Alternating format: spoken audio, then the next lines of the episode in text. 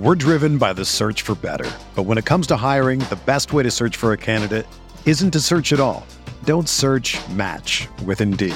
Indeed is your matching and hiring platform with over 350 million global monthly visitors, according to Indeed data, and a matching engine that helps you find quality candidates fast. Ditch the busy work. Use Indeed for scheduling, screening, and messaging so you can connect with candidates faster. Leveraging over 140 million qualifications and preferences every day, Indeed's matching engine is constantly learning from your preferences, so the more you use Indeed, the better it gets. Join more than 3.5 million businesses worldwide that use Indeed to hire great talent fast. And listeners of this show will get a $75 sponsored job credit to get your jobs more visibility at Indeed.com slash BlueWire. Just go to Indeed.com slash BlueWire right now and support our show by saying that you heard about Indeed on this podcast. That's Indeed.com slash BlueWire. Terms and conditions apply. Need to hire? You need Indeed. Aaron Rodgers looking for Davante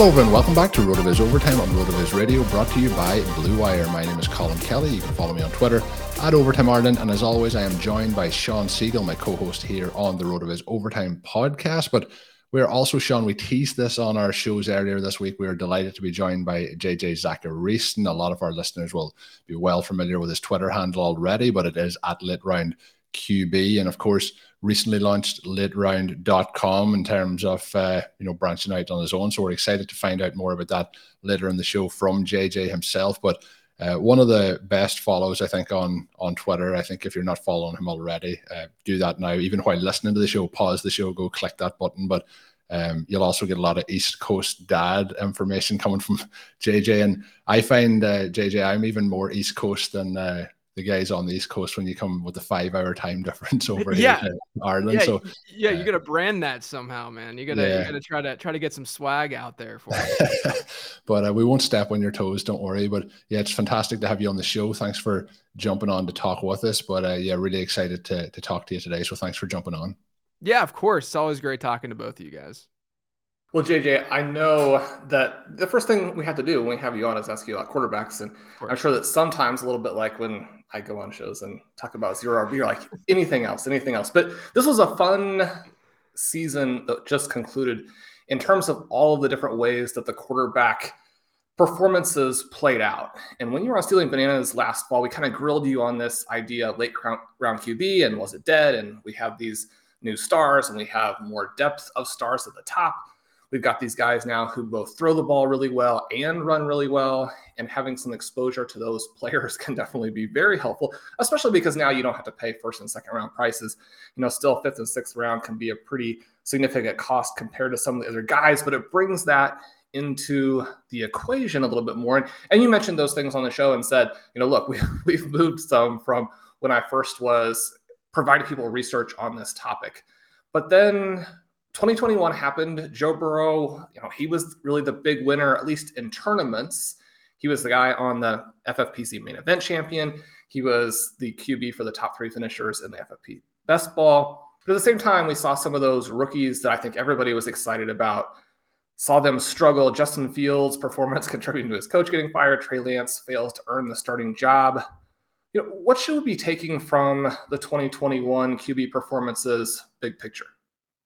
Yeah, I mean, I think that you could really look at the quarterback position from 2021 and say that any approach you took technically had some wins, right? I mean, there were some losses with with with any approach, but there were also wins. You know, you mentioned Joe Burrow, probably the more quintessential late round quarterback this past year, and obviously did very very well when we needed him most. Uh, you know, in the playoffs, but uh, you know, at the same time, the way I sort of viewed uh quarterbacks, like let's say in the 2012 to 2016, 2017, 2018 uh, year range uh, was that it was really like a binary thing. Like you're either getting a quarterback early, which at the time was more so like third, fourth round, as opposed to now you're getting these guys in the fifth and sixth.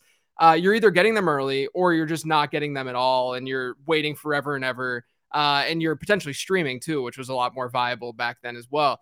Um, and so, but but this past year, entering the the season, it seemed like there were uh, more tiers involved as opposed to this like binary look, uh, you know, between uh, the the two groups of quarterbacks where uh, you know you had these like yes, you had your elite guys last year that you know the Josh Allen's of the world, but you also had like a Jalen Hurts who wasn't necessarily you know in the the Joe Burrow range and wasn't necessarily uh, a later later round pick or uh, but he was still someone who was not quite in that elite tier, but you could make the argument for because of the rushing upside. And so, you know, again, you can make the argument that a lot of these different approaches were successful. You know, the one thing I think I talked about the last time I, I was talking to you guys is is the fact that um, you know, quarterback predictability uh, was very, very, very strong in 2020. And what I mean by predictability is preseason ADP versus postseason result. How good were we at predicting who the best quarterbacks were? And for the first time in a while, we finally have, have seen over the last couple of years now, but definitely last year, we could see it going into the season that the market was way more efficient than it's ever been. And a, main reason for that is because people are finally valuing the rushing component properly. And then on top of that, you finally had these like true unicorn quarterbacks who not only were like doing things like Cam Newton used to do, you know, during his MVP season, but they were also doing things through the air that we hadn't seen that combination really happen before. So that started a couple of years ago, and then last year was very obvious that it was happening. But the the, the reason why early round quarterbacks weren't as successful, in my opinion, uh, from 2020 to 2021, because they were unbelievable in 2020, the edge that they were giving you on a points per game basis. The, the difference, I think, in 2021 was that a lot of the regression across the league on a league wide trend standpoint that we saw likely happening happened, uh, you know, to some degree where passing wasn't as efficient. You know, I think a lot of it had to do with um, no, there were there were fans in the stands, so opposing teams couldn't ha- dictate as much at the line of scrimmage. Uh, and then on top of that, holding calls went sort of reverted back to how they were, whereas that season they weren't calling as many on offense, so offensive drives were able to to continue, um, and they were able to sustain longer drives. And so I think there were a lot of like reasons why the 2020 season looked the way that it did. Sort of like how we saw a spike after the near lockout season back in like what 2011, 2012 or so, where uh, we didn't get a lot of practice in with defenses and offenses knew what they were doing, and so the front half of the season was really loaded with with big spikes in passing numbers, and then sort of evened out towards the end of the season. Um, and so I, you know, I, I sort of view uh, from a from a very high level, uh, we saw that regression hit, but at the same time, the predictability aspect was still there. The good quarterbacks, the elite quarterbacks, uh, were still the guys who were finishing at the top of the list. They just weren't giving you quite the edge that we saw in 2020, and I think that that's why you know, like I said, you could you could look at each of these tiers and say this approach worked, this approach worked, this approach worked.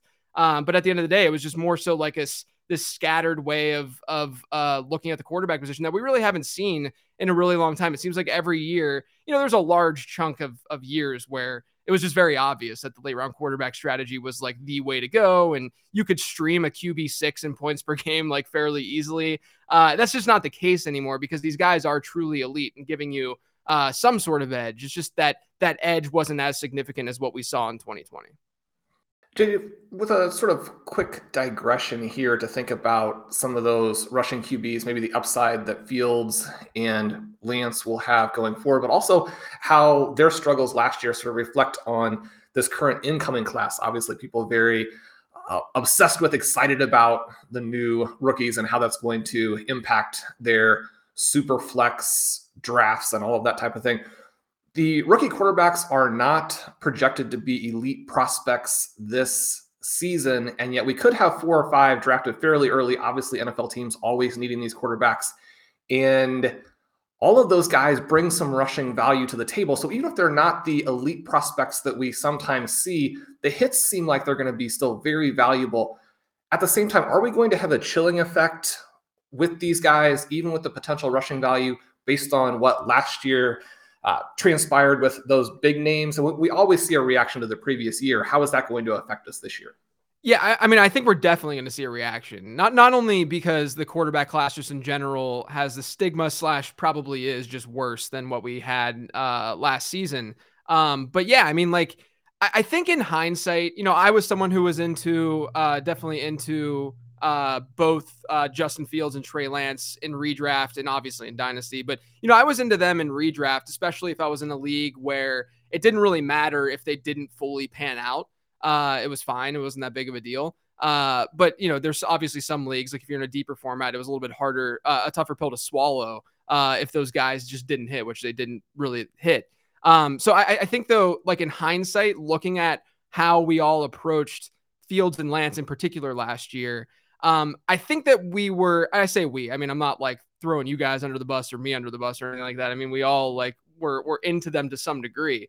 Um, I think that it was just aggressive the, the way that we were approaching. I think that we should have picked and choose our battles. I mean, like I think in like your home league, it was fine to get a Trey Lance because it's easily replaceable. But if you're in a high stakes league where rosters are really deep, it's just going to be a lot more difficult to replace that. And the opportunity cost was still relatively high. And then, you know, I sat back and I thought about this uh, when I was going through the, th- I do a show every year on my podcast on the things that I missed, just because I like to go through the process and see if I was really an idiot or not. Usually, I was just an idiot. Uh, and you know, with with uh, regard to to the rookie quarterbacks, because again, I was into them, but with regard to them, uh, I, I think that one really easy thing that we could have done, and we probably should have done, was look at Lamar Jackson's rookie season and and look at what he did as a rookie when he got to be the starter and he was averaging like 18 19 points per game and he was fine like he was still a low end qb1 but were we really expecting or should we have expected a Trey Lance or a Justin Fields to like far exceed that because we knew that they were going to have to far exceed that. I mean, you know, by two or three points per game in order to be like very, uh, in order to be a true difference maker at the at the quarterback position, right? And so I started to think about that. I was like, man, I, I really wish I would have had that just like general thought before last season, and I probably wouldn't have been uh, as aggressive in some formats going after a Trey Lance or Justin Fields. And I think moving forward, I think we should react negatively to what happened in 2020 or 2021 rather just because you know we have a lot of data showing and supporting that rookie quarterbacks aren't necessarily uh, the best fantasy assets. I mean, you're going to have stretches and you're going to have you know, Deshaun Watson comes to mind before he got injured his rookie season, where you're going to have stretches where these guys have an opportunity to really shine and, and be great. But you're also then banking on the fact that that player that you just happen to be getting is indeed that elite of an asset. So the way that I sort of see it is it's going to be league dependent. It's going to be uh, uh, team specific. If you have deeper rosters where it's a lot more difficult to make up for that mistake, because let's be honest, the hit rate is probably not going to be that high. Uh, then you know I'd probably shy away from just going after those rookies and go after um, you know like a maybe a pocket passer, but hopefully more of a mobile uh, dual threat guy. Um, and, and then if I'm in more of a casual league where I know that you know, Matthew Stafford's going to be on the waiver wire or something like that. It's a lot easier to just go after a rookie and just say, yeah, sure. Let's just say if, if see if Malik is is great and and ends up hitting. Yeah, I think as well. You mentioned a couple of things there that tie together. I think last year we also seen more rookie quarterbacks sitting than we had, you know, early in the season. Um, that led obviously to a good uh, comparison that you made with Lamar Jackson, who didn't start immediately, and obviously that limited the upside. Myself and Shawn did have Trey Lance in our FFPC main event. So when you're looking at those high stakes, and then we kind of sat with them all season at that point. But we also like in the preseason, you're looking at the upside, and I think the other part that got tied in is the rushing upside of some of these rookies that were coming in. So even if they didn't do a lot, you know, throwing the ball, we thought that was going to work on the ground. So there's a couple of things I think over the last two to three years with how rookies have done straight off the bat that probably all transpired together to make us kind of to feel that way overall. Again, I talked about the FFPC, and obviously we have underdog and different uh, sites like that. We are currently drafting much too early, I guess, uh, in terms of baseball leagues. But you know, looking at the landscape and the the reflection of how things might change from last year to this year, are there any quarterbacks that you think that might fall into that you know prototypical late round quarterback mold that could be extremely positive values in 2022?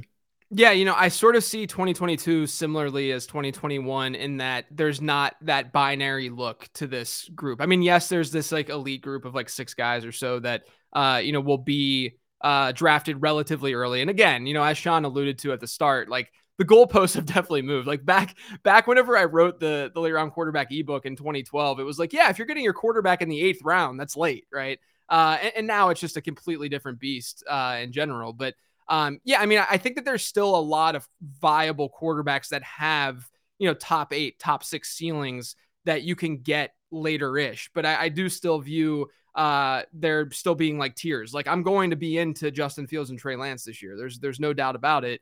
Um, but they're not necessarily like going to be late late guys or or how someone might define what a late round quarterback is. But there's still like some. I mean, like like guys who burned us this year who were relatively high in ADP uh, that are dropping in ADP as a result. Two guys really jump to mind. One being Russell Wilson. Um, for obvious reasons. I mean, he's someone who we've seen have a backbone and be able to uh, sustain a high touchdown rate and be really efficient. Um, but the other guy that I'm kind of intrigued by is Ryan Tannehill.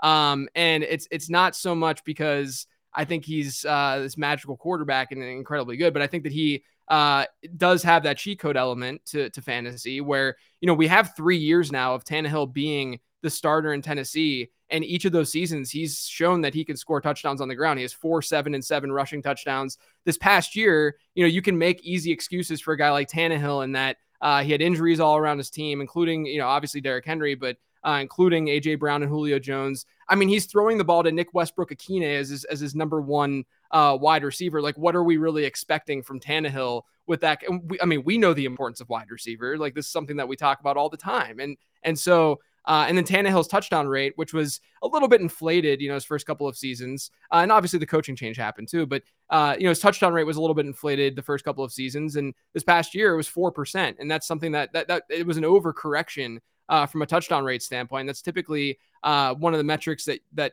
I mean, it's a very basic metric, but it's one of the metrics that can help us just spot regression. And uh, a lot of times people are overreactive to what a player does the previous season uh, based on that touchdown rate number. And so if that does positively regress in some way, uh, you know, and Tannehill obviously is already giving us uh, what he can do on the ground. You know, let's hope that the rumors aren't true with Aaron Rodgers uh, potentially going to Tennessee and taking Ryan Tannehill's job. Uh, but if Tannehill is the starter next year, which I think we should probably bank on, uh, you know, I think that he's at least intriguing as like a a, a fairly late option, just because he burned so many people this past year.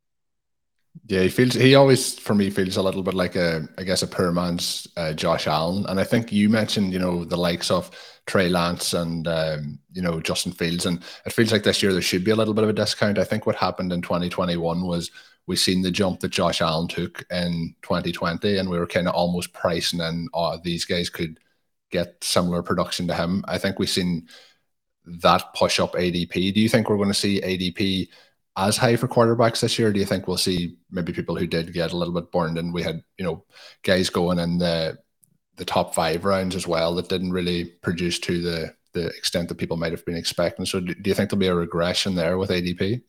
Yeah, my, my hope, honestly, is that we're going to see people overcorrect uh, the pocket passer situation. And what I mean by that is, you know, guys like like if you look at what happened, and and part of the reason why there was a lot of stability in preseason ADP versus postseason result at the quarterback position this year. Part of the reason wasn't just the fact that like, yeah, Josh Allen and Kyler Murray and these guys all had good seasons, but uh, also the, the the pocket passers who we liked going into the season, uh, ended up doing well, like Aaron Rodgers and Tom Brady. Um, and so if those pocket passers, uh, so so because of that, I think a lot of people are going to probably, I'm hoping, over uh, emphasize and, and overinflate uh, the uh, ability slash the consistency and how many fantasy points these pocket passers can give you. And maybe that inherently just slides down some of those more dual threat guys and we get some discount as we get, especially as we get like closer to July and August when more casual people are drafting because they're going to be more inclined to take a guy like Stafford or to take a guy like Aaron Rodgers uh, just because of their, their names and their name values. So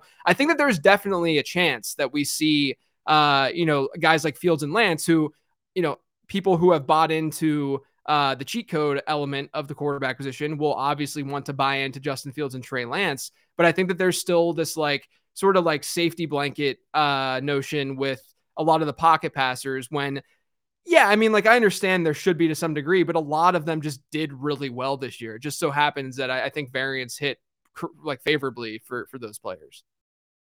Hey, RotoViz fans, this is Dave Caban from the RotoViz Fantasy Football Podcast, taking a minute to let you know that as a loyal RotoViz listener, you can get 10% off a one year subscription when you use the promo code RVRadio2022 at checkout. It gives you full access to all of our content and tools. And again, that's RV Radio 2022 at checkout for 10% off a one year RotoViz subscription. Enjoy the podcast. We're driven by the search for better. But when it comes to hiring, the best way to search for a candidate isn't to search at all. Don't search match with Indeed. Indeed is your matching and hiring platform with over 350 million global monthly visitors, according to Indeed data, and a matching engine that helps you find quality candidates fast. Ditch the busy work. Use Indeed for scheduling, screening, and messaging so you can connect with candidates faster. Leveraging over 140 million qualifications and preferences every day, Indeed's matching engine is constantly learning from your preferences, so the more you use Indeed, the better it gets. Join more than 3.5 million businesses worldwide that use Indeed to hire great talent fast. And listeners of this show will get a $75 sponsored job credit to get your jobs more visibility at Indeed.com slash BlueWire. Just go to Indeed.com slash BlueWire right now and support our show by saying that you heard about Indeed on this podcast. That's Indeed.com slash BlueWire. Terms and conditions apply. Need to hire? You need Indeed. It's Kaley Cuoco for Priceline. Ready to go to your happy place for a happy price? Well, why didn't you say so? Just download the Priceline app right now and save up to 60% on hotels. So, whether it's Cousin Kevin's Kazoo concert in Kansas City, go Kevin, or Becky's Bachelorette Bash in Bermuda, you never have to miss a trip ever again. So, download the Priceline app today. Your savings are waiting. Go to your happy place for a happy price. Go to your happy price, Priceline.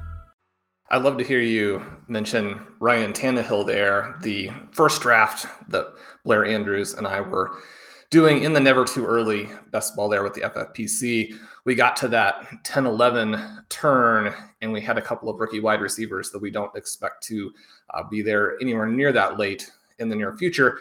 So we were banking on or hoping that we would have a quarterback come back around to us in round 12 because we know based on all the great stuff that Mike Beers has done in the best ball workshop, that type of thing, that we have this QB window. We really want to get that second QB within that range before we get too low. And we're starting to rely on these guys who could easily bust and hurt your best ball team. And we're thinking who could come back, who could come back.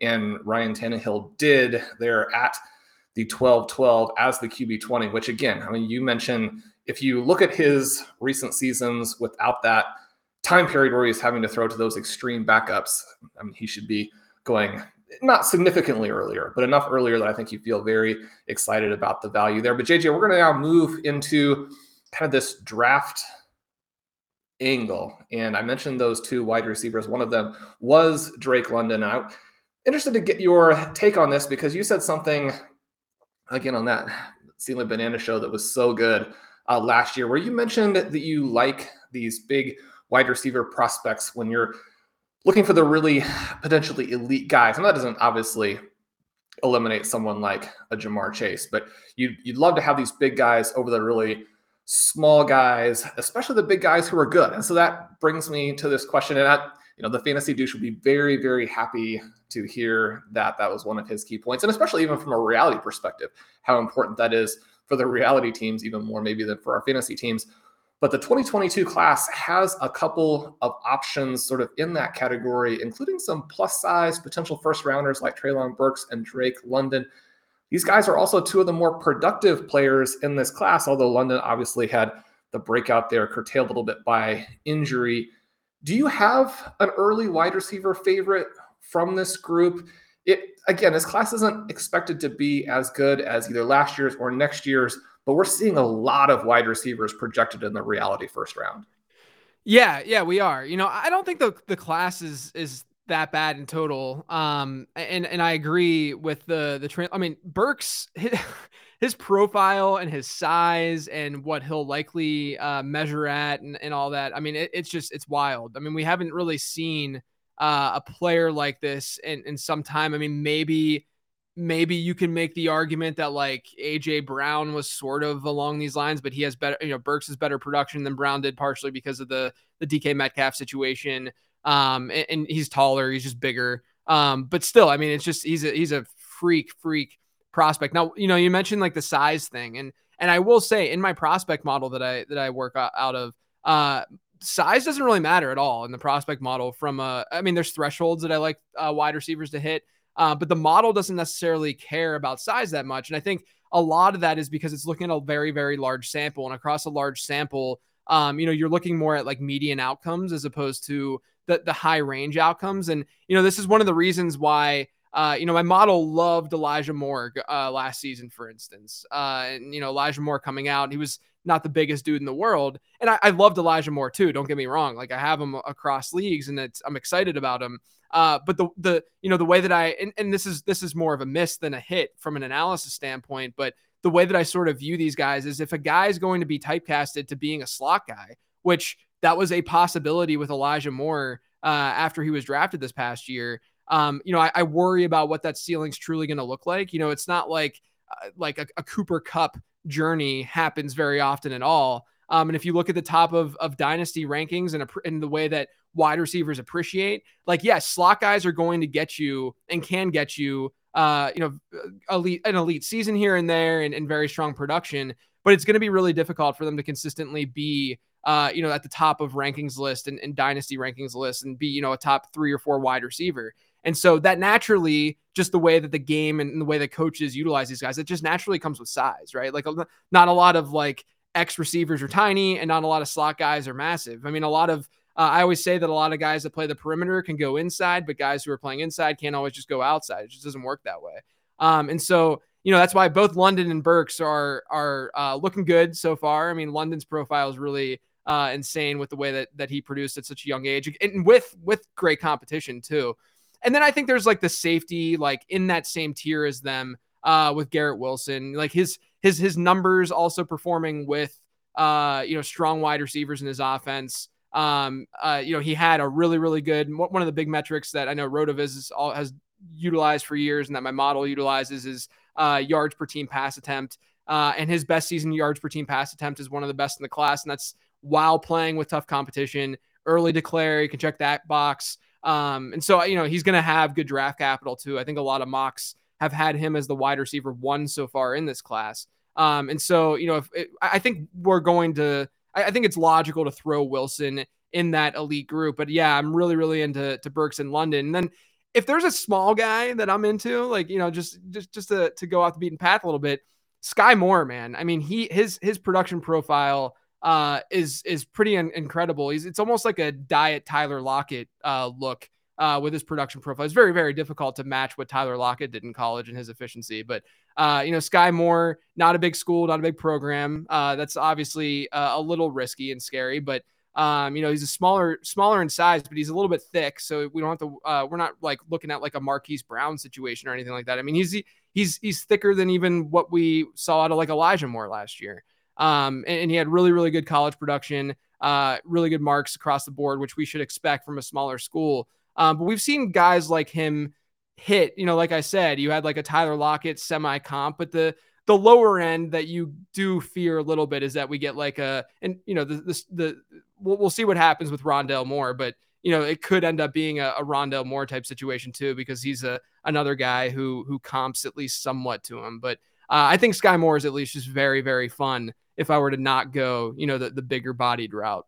Yeah, he's somebody as well that I've seen uh, Pat and uh, Ben and Pete talk about over the last week or so. So a fun player. You also mentioned Rondale Moore there. So let's hope that year two works out better wow. than year one. It, it, got off to a nice start, but it, it really disintegrated very rapidly after that. Yeah. So hopefully it, uh, we, we get some hope in, in year two. Um, we did touch a little bit on the, the rookie quarterback luck, but heading into the draft and it had been talked, you know, for dynasty players, they'll be talking about this draft over the last 12 months that it, you know, isn't deep and there isn't a lot of great opportunities there. But you know, the closer we get to the draft, and we're we're already you know a month or a month and a half out, and it's going to the buzz is going to continue to increase for these guys. And at the moment, we're going to see a lot of quarterbacks and wide receivers going in round one of the reality draft, and then we'll have some second round running backs thrown into the mix. Starting to look, and maybe this happens as most years, but it is starting to feel like this class is deeper than a lot of people are had anticipated, and especially as it would relate to Superflex. Do you feel that it's kind of in that mold where it's a little bit deeper and Do you think the hype is just going to get higher as we get closer to the draft as well? Yeah, I mean, I feel like this always happens, right? Always like, happens. like the, the, the dynasty community will fade a, a, class, and this was the the class, you know, especially because of what's what's potentially happening next year. Uh, and people being really excited about 2023. So the the notion is let's just sell all our 2022 picks and get 2023 picks and put a premium on them, and honestly uh, allow others to acquire 2022 picks uh, fairly easily. You know, all things considered. The way I sort of see this class is like it's a worse version of the 2020 class, um, where we had a really really good. I mean, 2020 class was amazing uh, where we had really, really good running backs, really, really good wide receivers. Uh, it's just a worse version of that, in my opinion, where maybe the depth isn't quite as there. I think the running backs you're not going to see as as high end talent like we saw that season. Um, but then you know you can sort of look at the quarterback position, like Justin Herbert, sort of being this like highly volatile. People don't really know what they're getting out of out of him guy, and you can compare that to Malik in a way. Um, obviously, totally different types of quarterbacks. But then you get like the Joe Burrow, Kenny Pickett comp that is going to naturally get thrown around because of their last season production and coming out as older quarterbacks. So I sort of see it as like like I, you definitely cannot sit there and say it's close to that class because that class was was epically good. Um, but I do think that it's sort of like a worse version of that. There's going to be players that come out of it um, that are really really strong. I mean, I I I think that fading general consensus about draft classes in dynasty in general is is a is a good approach. Um, you know, we see it all the time. The 2019 wide receiver class really comes to mind where I mean, analytically it did not look that great. I mean, I'm not going to you know shy away from that, but uh, you know, the results still looked pretty decent. Um, and and you know, even still, I, I think there were still good players in that draft, just naturally and in general. So,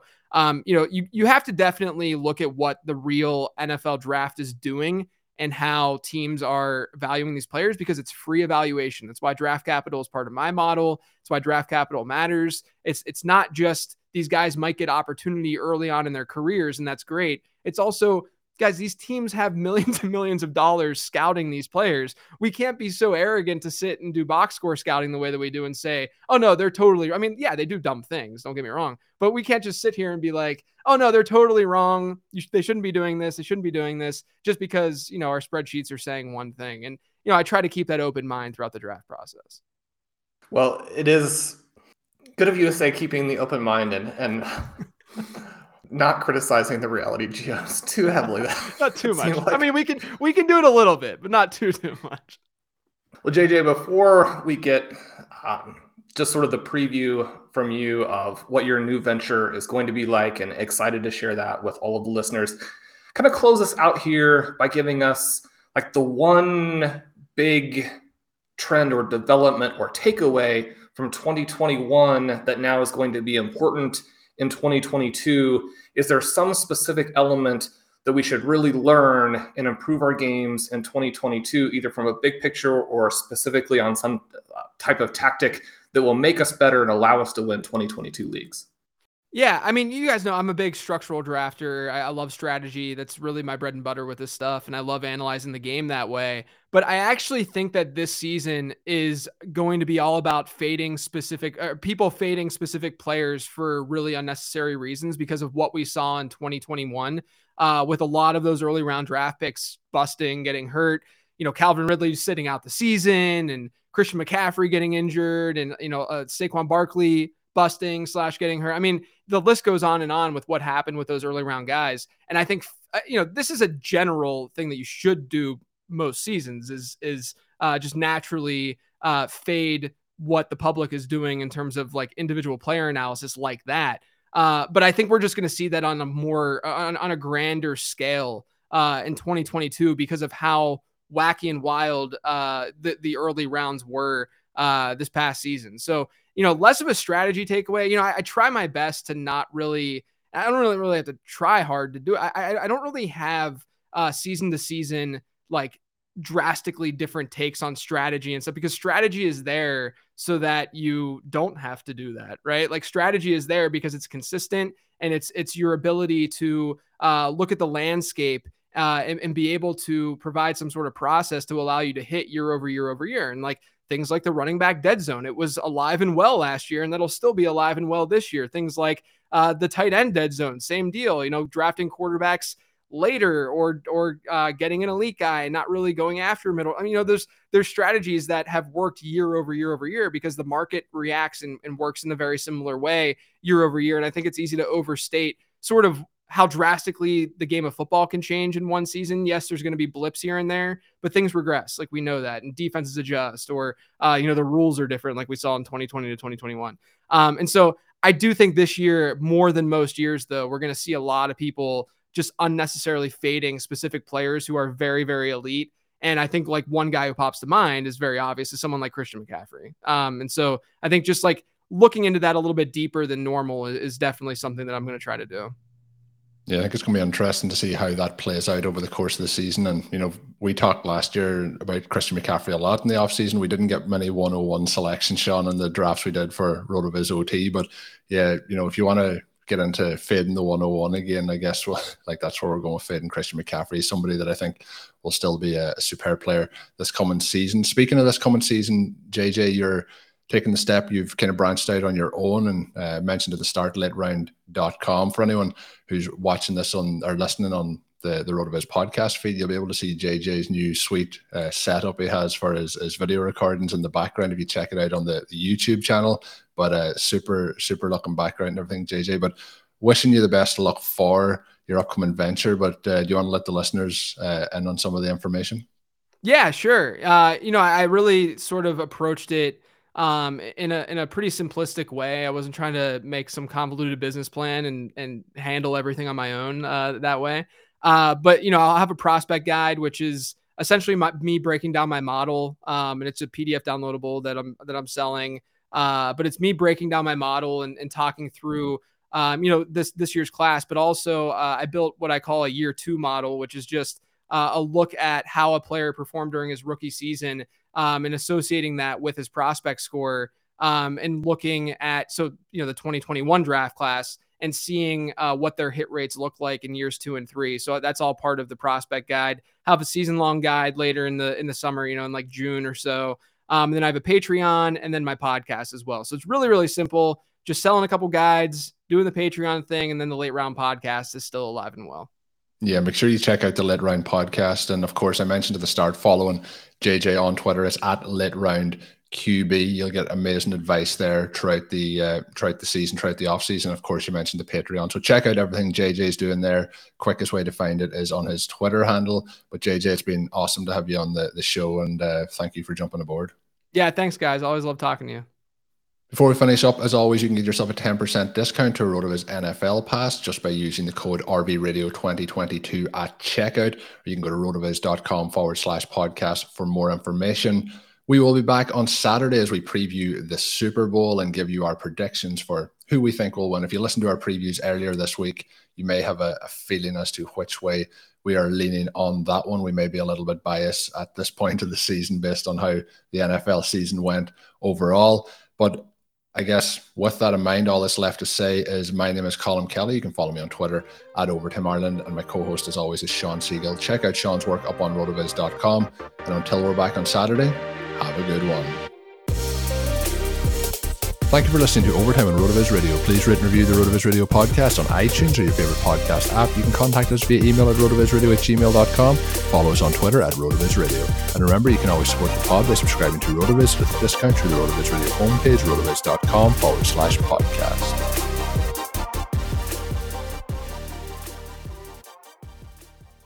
Everyone is talking about magnesium. It's all you hear about. But why? What do we know about magnesium? Well, magnesium is the number one mineral that 75% of Americans are deficient in.